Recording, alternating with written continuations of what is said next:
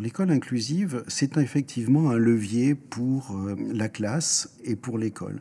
On pourrait croire que l'école inclusive, c'est l'école euh, pour les élèves à besoins particuliers ou même juste pour les élèves handicapés.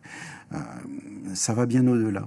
En fait, l'école inclusive, c'est une école qui se transforme au service de tous les élèves. L'école inclusive, c'est l'école c'est l'école. On pourrait supprimer même euh, le, mot inclusif pour dire que finalement, ce qu'on attend de l'école, c'est qu'elle soit capable d'accueillir euh, tous les élèves. Ça suppose qu'effectivement, euh, l'organisation de l'école et les pratiques se transforment, non pas pour amener l'école à sortir de ses missions ou à devenir autre chose que ce qu'elle est, mais au contraire pour revenir à ses fondamentaux et permettre aux élèves d'apprendre par une transformation de la pédagogie, comme je le disais au début, une transformation aussi de l'école pour qu'elle devienne plus accessible et euh, certainement pas par quelques dispositifs qui seraient adaptés à 2 ou 3% d'élèves qui auraient une reconnaissance de handicap.